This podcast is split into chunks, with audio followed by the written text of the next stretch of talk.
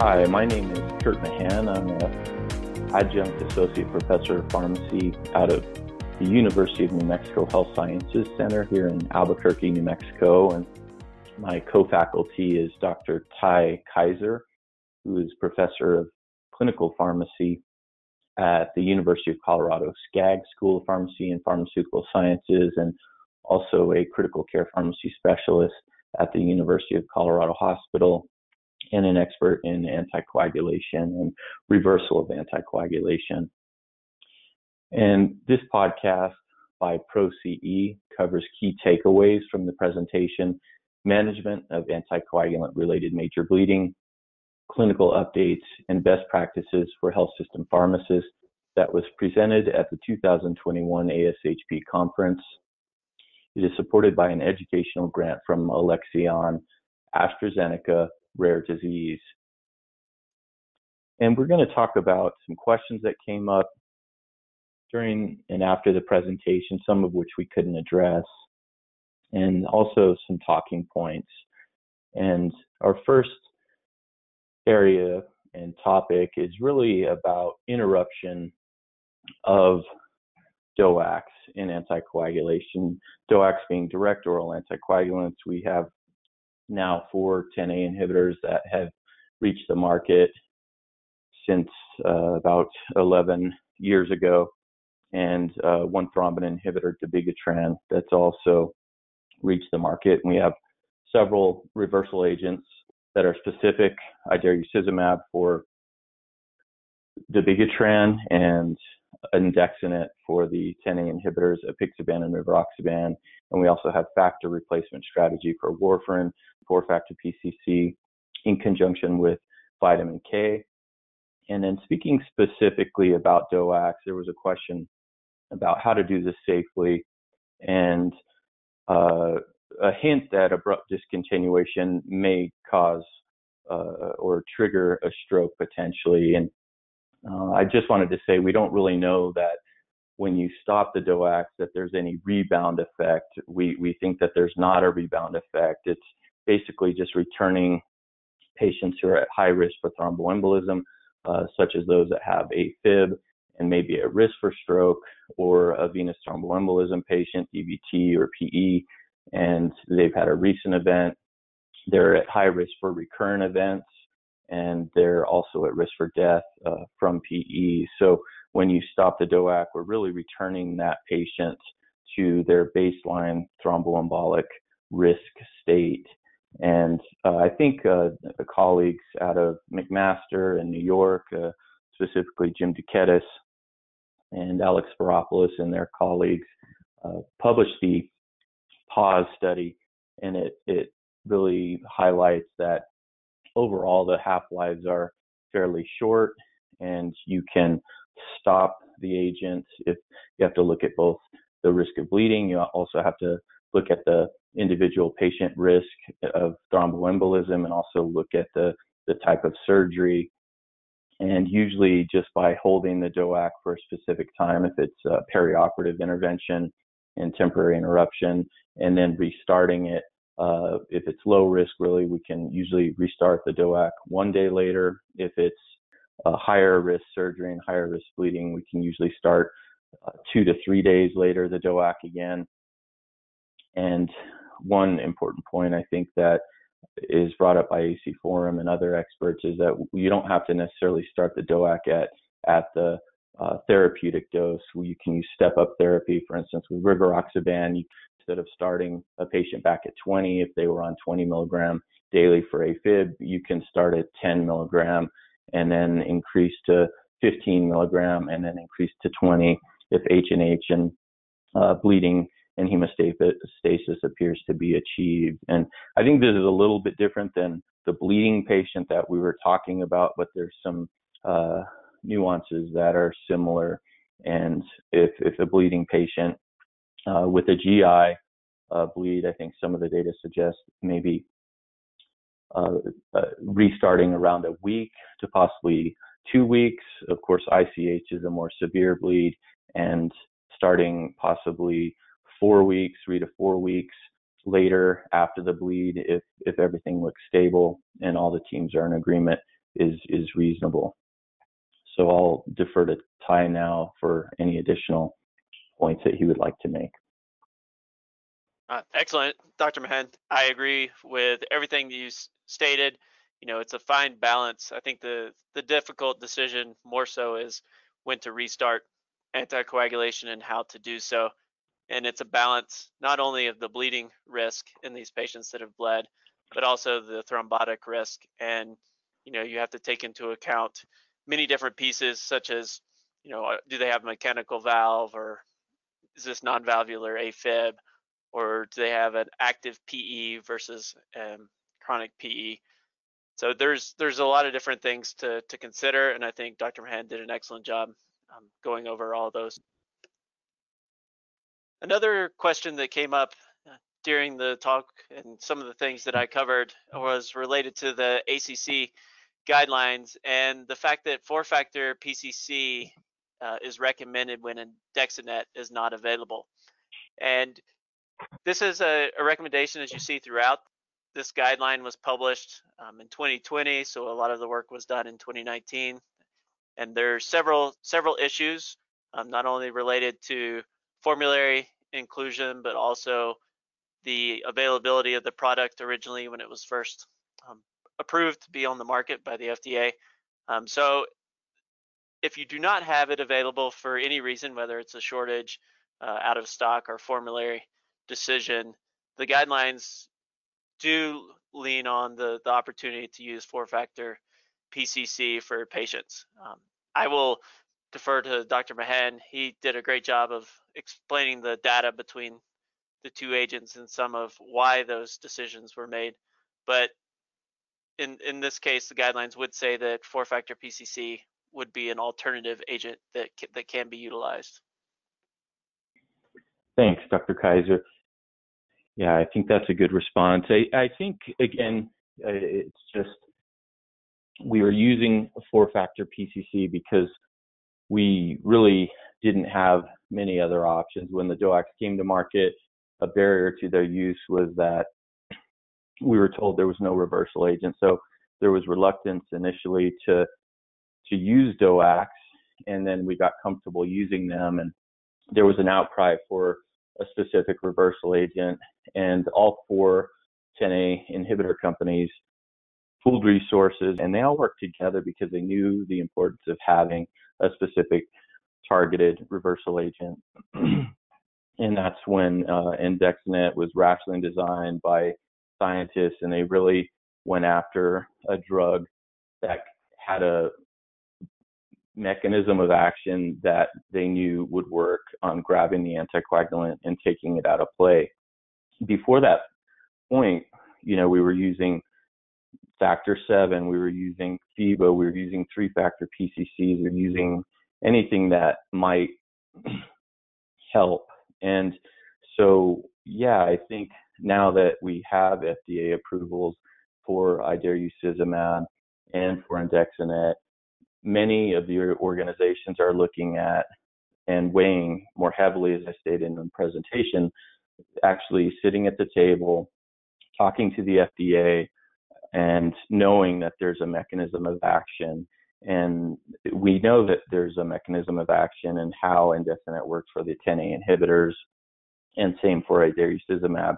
And it's really questionable the mechanism of action of, of four factor PCC with 10A inhibitors. And again, we presented data that it, it, even if it were to work, that dosing of probably 20 fold higher would be necessary to overcome a 10A inhibitor because these factors uh, are not depleted in 10A inhibitor patients. You know, to circle really back to the question, ACC and ACEP and uh, also ACCP really feel that having a mechanism of action, having a reversal agent that you can see drops the anti-factor 10A level, that's important. And sitting at the table with the FDA and getting regulatory approval, that's important. and uh, PCC may be an option as second line most of those organizations that I talked about have tiered out andexanet and I dare you idarucizumab, the target specific reversals as first line or first tier, and then PCC is second line. And it's for the reasons I mentioned, but uh, it doesn't mean don't make andexanet available and then say, well, they say that you can use factor uh, four factor PCC if andexanet or idarucizumab isn't available. So let's just stock that. Uh, P and T committees need to give, uh, I guess, more credence to the fact that andexanet has continued to do more clinical studies, and uh, they're studying it in the ANNEXA-I. We really don't know, you know, how effective four-factor PCC is, and it may be ineffective, and it may be actually more harmful than it is helpful for 10A inhibitor patients that are bleeding. We don't know that answer yet.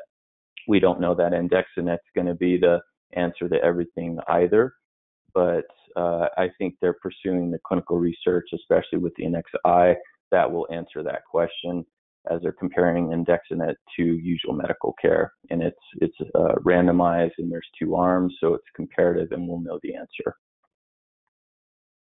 So moving on, uh, there was some questions about uh, comments on DOACs, uh, probably more specifically the 10A inhibitors, but dabigatran also elevates INR and different reagents used and uh, associated bleedings. Uh, this this facility really didn't have anti-factor 10As in house, and it it it depends on um, on the agent. I guess if we're looking at if we're looking at 10A inhibitors specifically, uh, rivaroxaban PT may be helpful if if you have that available. I know uh, you know, I, INR is going to be elevated with apixaban. Uh, it's usually less elevated, probably in the tune of 1.3 to 1.5. And it's obviously not calibrated, but it can tell you whether the patient may be on an anticoagulant if you're having to make a choice to treat a patient that's bleeding in front of you in the ER or in house. Similarly, uh, rivaroxaban elevates the INR, usually to a more drastic extent. Uh, I'll see INRs of anywhere from 1, 1.7 to 2.5 probably on average. And I've seen INRs even as high as 3.5 or 4 in certain patients. So it can help if, if you need to determine whether to treat a patient and to kind of know whether they're on an anticoagulant uh, at that time. There there may be other options uh, in the ER, such as such as uh, ACTs and and things like that. But sometimes you don't have the luxury of a lab test to tell you how to proceed uh, necessarily with reversal agent, and you have to do your best to just gather the information and use what you have. And if the patient has an important life-threatening bleed, Unfortunately, if it looks like they're on an anticoagulant, we have to move forward with the information we have at that time. So, Dr. Kaiser, I'll defer to you. I know you know uh, a, a lot in this area. Yeah, thanks, Kurt. That that sums it up very well. I think the the INR and the prothrombin time, the elevation is going to depend a lot on the reagent you're using and whether it's a point of care test or something run in your in your main chemistry laboratory. And I, so I would use these very much as kind of a wide uh, brushstroke or a qualitative assessment. It's really hard to use them to quantify the exact level, and there's a lot of things to consider with the dose, low dose is versus high doses of these agents, depending on the indication, the timing and the dosing interval makes a huge difference in what you see. Um, so a lot of things to think about. There are other other tests depending on on where you you work as uh, dr Mahan said you know whether it's a TEG and looking at the R time if you have that available to you in your emergency room or your operating room um, there's also some effects in other parts of the of the TEG that you can look at the anti-10A, even if you can't get immediate or stat results, um, sending that ahead of time can give you some information on the back end related to future decision making with your reversal strategy and, and outcomes in the patient. Uh, if you're using dabigatran, then in addition to, to, the ones we talked about, the APTT and or the thrombin time um, can be helpful to identify that. You know, a lot of a lot of companies are working on various tests, and I think that uh, in the in the future we're going to have a lot more options available to us to kind of identify uh, these these different agents and maybe even help us specify uh, which agent or presume which pa agents patients may be on um, if they come in and we have unknown history or medical uh, reconciliation on what medications they're receiving, which should which should help us uh, with our kind of reversal strategy. So, with regards to Andexanet and, and considering formulary decisions, how do you go about thinking about the different types of bleeds, those that may have higher risk of mortality, such as intracranial hemorrhage or other types of major bleeds, and what sort of restrictions might you consider in, in your hospital? And I think this is an excellent question and something that each hospital is going to kind of decide on. From from our standpoint, uh, we are taking kind of the ACC guidelines approach, which is any any critical bleed, um, critical organ, and or you know intracranial hemorrhage meets the qualifications for Andexanet use. And pharmacists are given the green light to finish the order entry and, and move the, the process forward. With regards to other major bleeds that may not be in a critical organ or uh, have imminent uh, mortality or morbidity associated with them, uh, we commonly go forward, as the guidelines would suggest, with um, kind of a standard of care approach, providing support, whether that is volume replacement and or uh, other surgical or procedural interventions. And if if the uh, bleeding is not controlled, then we would move forward with Andexanet. And then anything outside of that is is required to to go through a hematology consult. Yeah, I, I agree with your points, Dr. Kaiser. I think that another important point with treating these bleeding patients is, is almost to take a time out. I think that when patients are presenting to the ED or bleeding in, in the hospital or other areas of the healthcare system, it, it really uh, exerts an instinctual almost panic for clinicians. And we need to really step back and take a deep breath and really slow things down as much as we can. I completely agree with with your points on really providing supportive care and compression and IV fluids and trying to get the bleed under control by other methods first and then concurrently gathering as much information as we can before making decisions to uh, use uh, reversal agents and uh, and or factor replacement. Uh, I think once once we've given the reversal agent, uh, obviously we cannot or factor replacement we can't take that decision back. So I think really working slowly and carefully up up to the point of reversal agents administration uh, we should do that carefully and and slowly, since uh, often bleeding in front of you is is kind of a panic situation in a code situation or in in the emergency department. Uh, there was also a little bit of discussion about just you know chromogenic and calibrated anti-factor 10As, um, and and we touched on it a little bit uh, in in the Andexanet uh, ANNEXA 4 really the uh, the anti-factor 10A level reversal did moderately correlate in ICH patients, and uh, I think that that's an important group, as Dr. Kaiser mentioned. The case fatality rate really for ICH in in both the uh, apixaban and rivaroxaban AFib trials were in the 45 to 48 percent. uh, range. And so uh, a patient presenting with an ICH on those agents at the time had almost a 50% risk of mortality. You can see in the ANNEXA 4 results, the ICH mortality was around 15%. So while it's still early, uh, there are suggestions that, and also in the Coleman data, also in, in the Alexander Cohen data that's in press now, that mortality may be less and lower with the specific agent andexanet than with PCC. And so, what what is the cost of uh, of a life lost prematurely, uh, potentially? We need to keep that into consideration with these formulary decisions.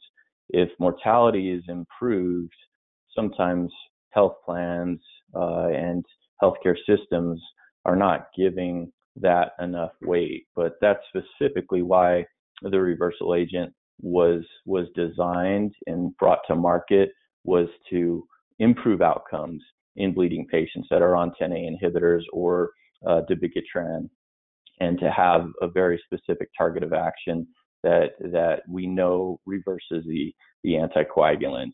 Um, the discussion specifically again on labs and chromogenic factor, anti-factor 10A. I think we discussed it a little bit, but there's movement towards potentially, you know, being able to use a non-calibrated anti-factor 10A level. And I think Dr. Sarraud, I think that he uh, has been working in this area, and there's others. There's a, a, French publication and another publication that shows maybe cutoffs even with a non-calibrated anti-factor 10A level uh, for heparin or LMWH under 0.3 or 0.5 international units per mil may tell you that the patient is not on significant enough levels of anticoagulant to take a reversal approach. We will shift now to health systems handling of the dilemma of choosing whether to spend money on andexanet to treat the bleed of one patient uh, versus really the resources of, of, of, a pharmacist or pharmacy tech and, and pharmacy staff who could potentially impact uh, hundreds of thousands of patient lives in that year. There's uh, discussion really of life-saving drugs for the same cost as that one dose of andexanet. So it really gets into the the discussion of uh, cost and how you're looking at at this and evaluating this. And and I think pharmacy sometimes does a poor job at just looking at the drug cost. And uh, really, some of the the data I've published in venous thromboembolism and other areas, cost of illness models. We don't we don't look at dr- just drug costs. You really have to look at everything that's going on in the hospital and outcomes that occur further down the line and and that really gets back to um, what is what is the outcome uh, of the patient uh, if if we're reversing a patient with andexanet, for example, and mortality is much improved, which may play out in the future, especially in ICH, one of the most feared bleeding. ANNEXA ANNEXA 4 was enriched in conjunction with discussions with the FDA uh, to have more ICH patients in it because everyone recognized that that is one of the most serious bleeds and that is uh, one of the most fearful bleeds. But you have to take into consideration what is the cost of a, a premature life loss, for instance. And in, in our studies, a premature loss, uh, life loss was 150 to 170 thousand dollars in the VTE arena, which really is applicable to this because if if andexanet does play out where it is affecting hematoma volume and, re- and reducing that more so or limiting it more so than four factor PCC or other usual medical care, that's important. That needs to be taken into consideration. And I think that there's other issues that we need to take into consideration with andexanet. Uh, there's the NTAP payment, for instance, that reduces the cost in certain uh, certain groups, I believe Medicare, Medicaid, down to roughly $12,500. And so if you're using that versus, for instance, a, a weight based four factor PCC approach, and you're comparing the two, um, we used in the ASF guidelines an average weight of 70 kilos. The reviewers wanted us to put cost in, in one of the tables, so we used average uh, wholesale price, I believe, based off of pharmacy references. But you really need to look at what happens to the patient down the line. Um, if you're going to give a, a weight base 50 units per kilo and the patient's 150 kilos, and sometimes there's in in certain guidelines there's recommendations to repeat a 50 uh, uh, unit per kilogram dose. You're looking at a you know 50 to 100 units of four factor PCC for 150 or 200 kilo, kilogram patient. That cost is going to be considerably more possibly than even andexanet. And and so you have to take many different things into account to to adjust for cost and and their outcomes down the road. If you're getting better mortality and you're getting better outcomes with andexanet because it's actually got a known mechanism of action, you need to take that into consideration.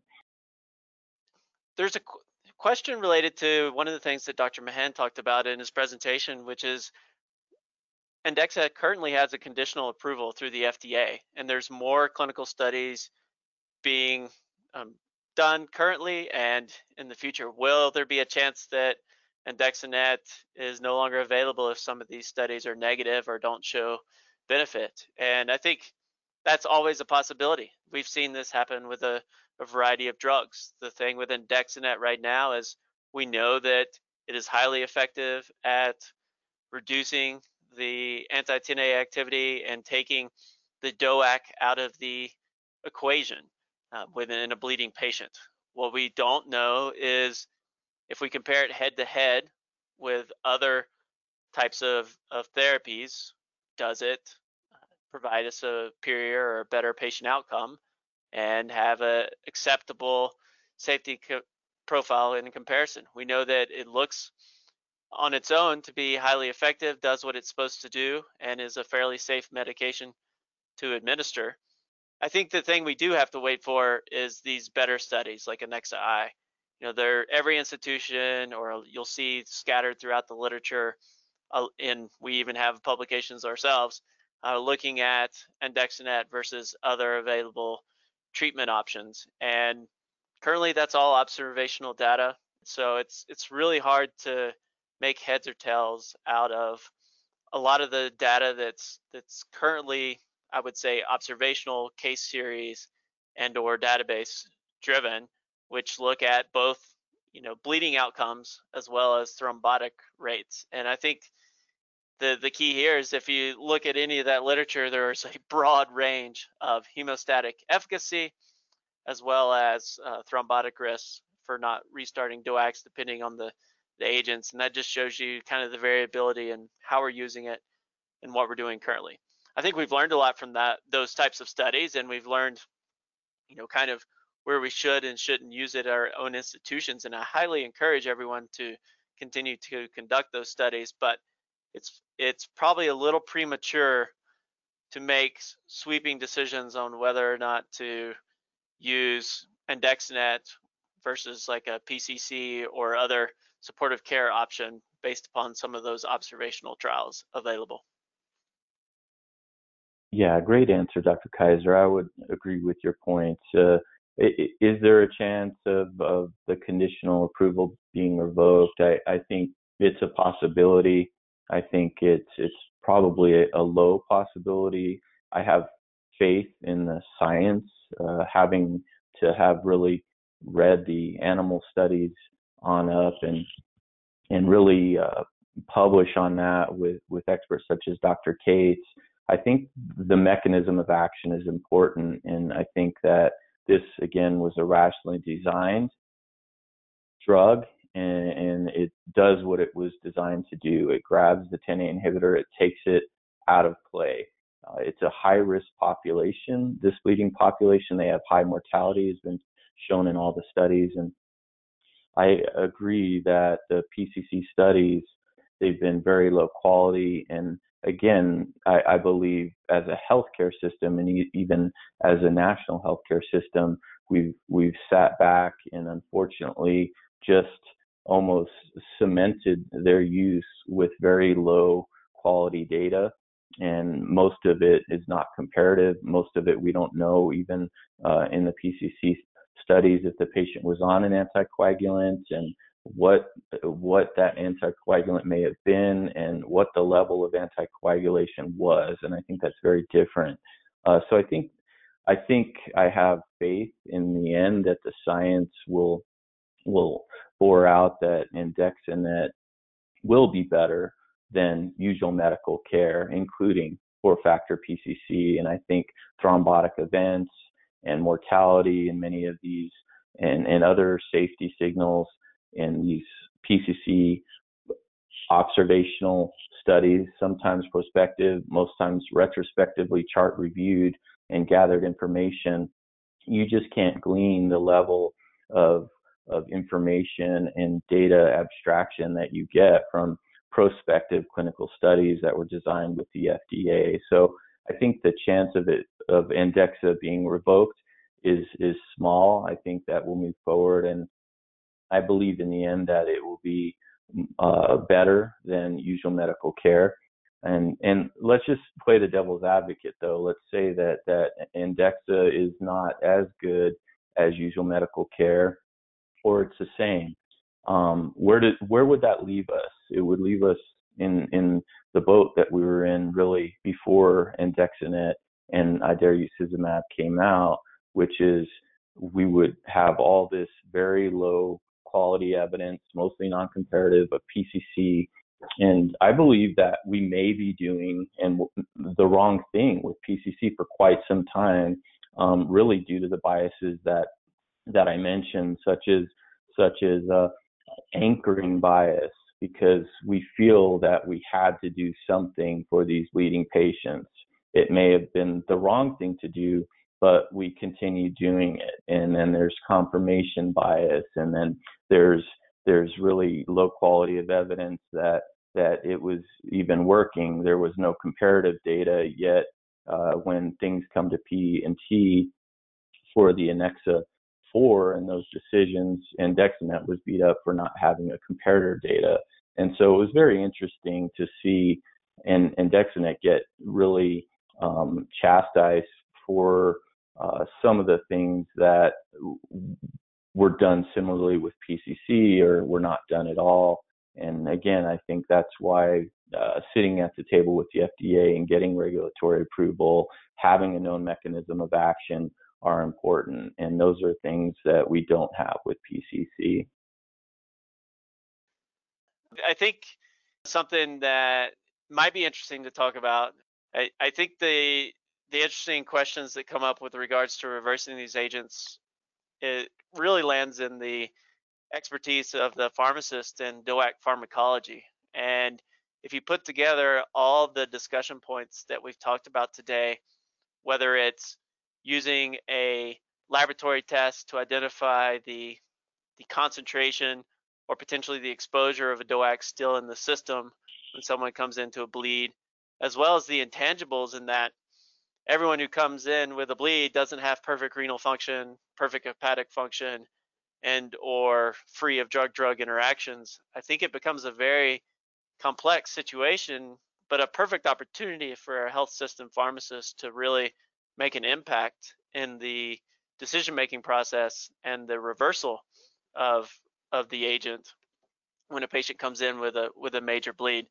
So I think that our unique kind of knowledge and expertise really um, can help a team in that we can evaluate if the exposure might be elevated or prolonged if the patient has renal dysfunction, for example, or if they got started on a new um, inhibitor, PGP or cytochrome P450 system, for example. Or we can help potentially uh, let the team know that it's been a significant amount of time since the last dose and the exposure is is low. It's a very frequent situation I'm faced with where a patient has a history of being on a DOAC comes in with a spontaneous intracranial hemorrhage, but hasn't taken it or hasn't reliably taken it for a while, and the the team is just trying to order a reversal agent like an andexanet, and we can do a few other steps and, and take a look at at the exposure and determine that you know using a reversal agent in that patient may not be useful. I think for the health system pharmacist, this is this is a perfect kind of um, critical thinking scenario and where you can really make an impact in your in patients like this.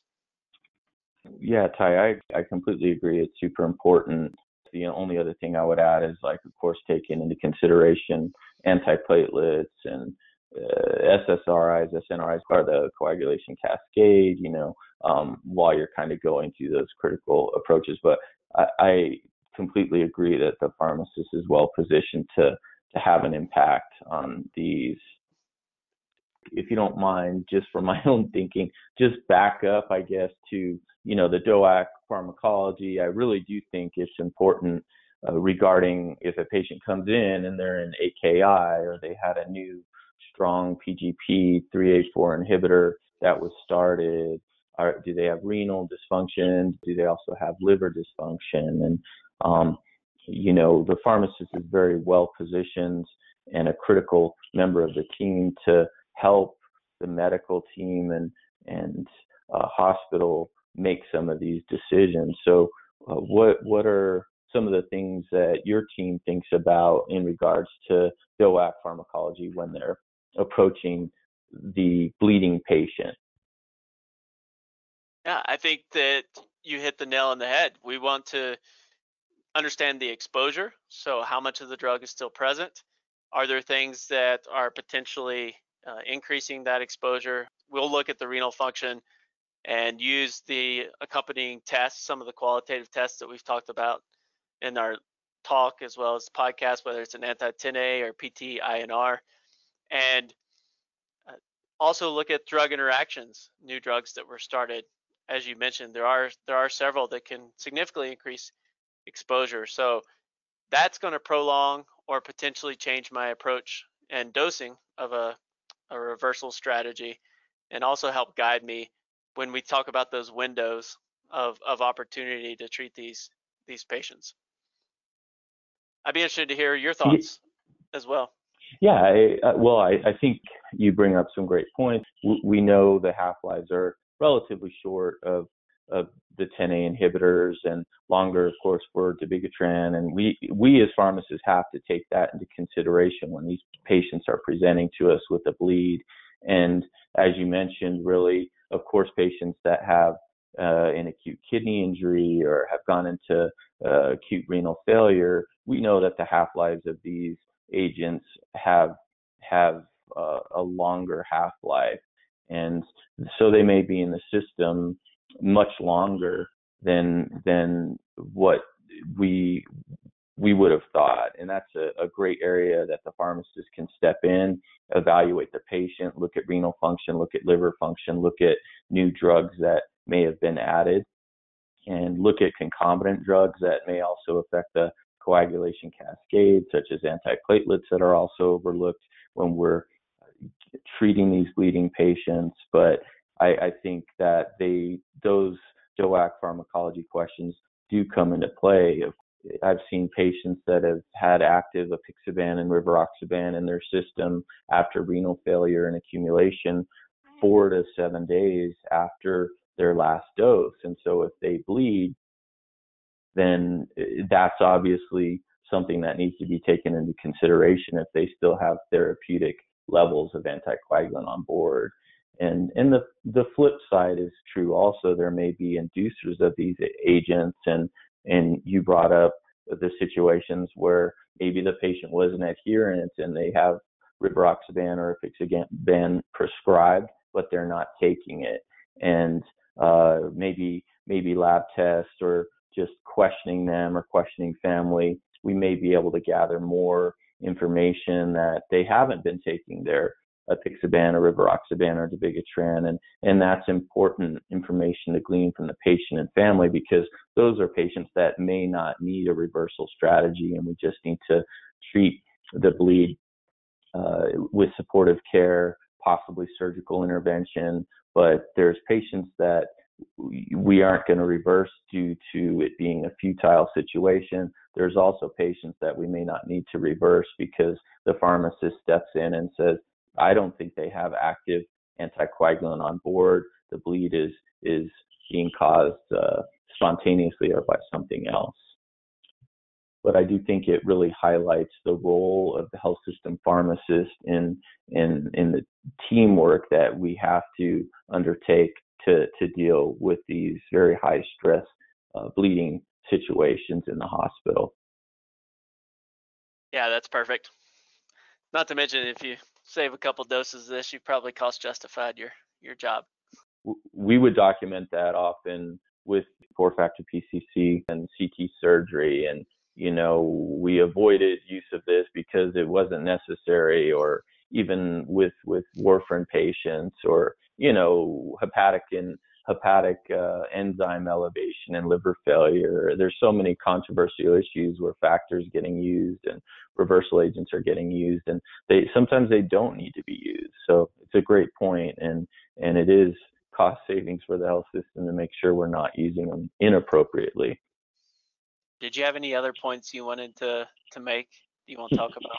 I think we've covered most of it. I, I, I think it's going to be interesting to see how everything plays out. Um, if andexanet is better than usual medical care, and we, we won't know the full answer with the interim results possibly being made available to the public in October of 2022. But I do see possible medical legal implications uh, down the line if if it is better and if if we similarly took the wrong approach as what happened with Novo 7 and and it gained widespread acceptance and use.